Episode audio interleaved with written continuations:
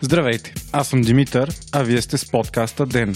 Днес ще чуете за тестовете в България, актуалната обстановка по света и първият борен тигър. Понеделник, април, 6 ден. ДЕН е подкаст от мрежата на Говори Интернет и става по-добър благодарение на подкрепата на слушателите си. На вас. За да станете дарител на ДЕН, елате на patreon.com, Говори Интернет и срещу $5 на месец ще станете денник. Истински герой. 541 са вече случаите на COVID-19 в България, а загиналите са 21. С тези данни обаче страната ни за пореден път доказва, че се намира в така нареченото плато. Новите болни на ден са почти константа. От 21 март насам новите случаи всеки ден са между 15 и 40. През уикенда за пръв път беше изкарана и статистика колко теста са били направени у нас. До вчера те са били около 16 000. 10 000 от тях са направени от държавата, а забележителните като съотношение 6000 от частни лаборатории, инициирани от граждани, които са си заплатили тестовете сами. Така се оказва, че България е сред страните в Европа, направили сравнително малко тестове на глава на население. Около 2300 на милион.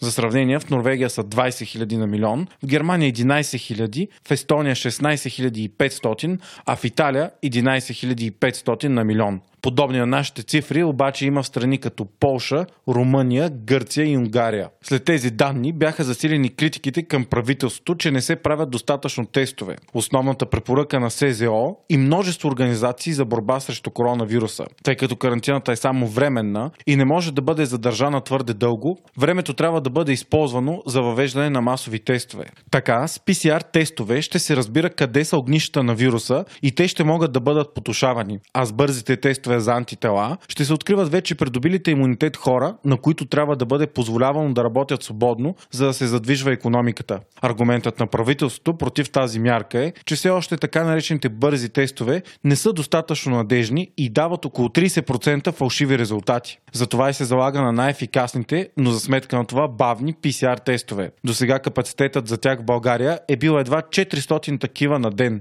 От оперативния щаб обаче обявиха, че се работи по създаването на нови лаборатории и в близките дни този капацитет би трябвало да се вдигне до 3000 PCR теста на ден.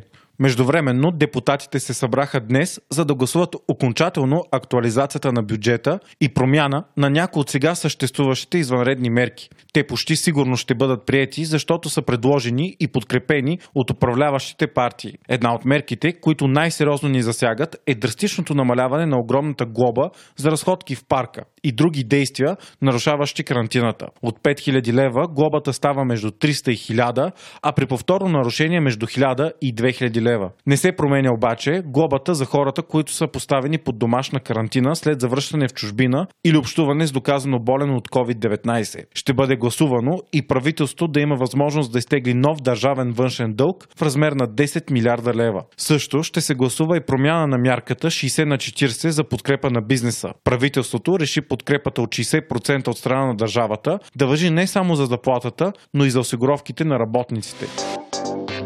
Междувременно в чужбина ситуацията остава почти непроменена, а болните вече са 1 300 000. Най-засегнатите страни остават САЩ, Испания и Италия. Добрите новини обаче са, че случаите на нови болни и починали в двете европейски страни осезаемо намаляват. В Испания, например, пикът на 25 март беше с 9600 нови болни, а вчера те са били 5500. В Италия пикът на 21 март беше с 6600 болни, а вчера е имало 4300 нови случая. В САЩ обаче се готвят за изключително тежка седмица и главният лекар на страната предупреди, че това ще бъде нашият Пърл Харбър, нашият 11 септември, най-тежкият момент за много хора в живота им. Там болните вече са 340 000, а починалите почти 10 000. Смята се, че пикът още дори не е настъпил. Междувременно, след месеци, в които не се предприеха почти никакви мерки, Япония най-сетне обяви извънредно положение за един месец. Мерките обаче няма да са толкова тежки, колкото в други страни. Япония беше една от първите с установени случаи на коронавирус в света след Китай, но седмици наред там нямаше голям бум. Последните дни обаче се наблюдаваше пик на новите болни и те вече достигнаха почти почти 3700. На фона на това, друга новина притесни Европа. Снощи стана ясно, че премиерът на Великобритания Борис Джонсън е влязъл в болница заради симптомите си от коронавирус. Според официалните съобщения, това е превантивно и той не е в тежко състояние. Проблемът бил, че вече 10 дена не спирал да има симптоми от COVID-19. За сега Джонсън продължава да ръководи страната. Това стана на фона на вчерашната извънредна реч на кралица Елизабет II към нацията. Едва петата такава, откакто тя е на трона за 68 години. В нея кралицата призова за единство и сила и обеща, че по-добрите времена ще се върнат. Речта беше най-коментираното събитие на острова и беше посрещната изключително позитивно от общността. Страната вече има 48 500 болни и почти 5000 загинали, като там също пикът още не е достигнат. Добрата новина обаче е, че вече 250 000 души са оздравели в цял свят от COVID-19, а информацията, че над 80% от болните карат вируса без симптоми или с много леки такива, се потвърждава всеки ден. Любопитната и леко притеснителна новина на деня е, че тигър в зоологическата градина в Ню Йорк е дал положителна проба за COVID-19. Това е първият известен случай в света на разболяло се от човек диво животно. Най-вероятно това е станало чрез болен работник в зоологическата градина. Надя, 4-годишен малайски тигър, е развила класически симптоми на коронавируса – загуба на апетит и суха кашлица. С такива симптоми са още 3 други тигъра и 3 лъва. Предстоят да се направят изследвания и проучвания, защото в момента не е ясно кога, как и дали се предава COVID-19 сред различните животни.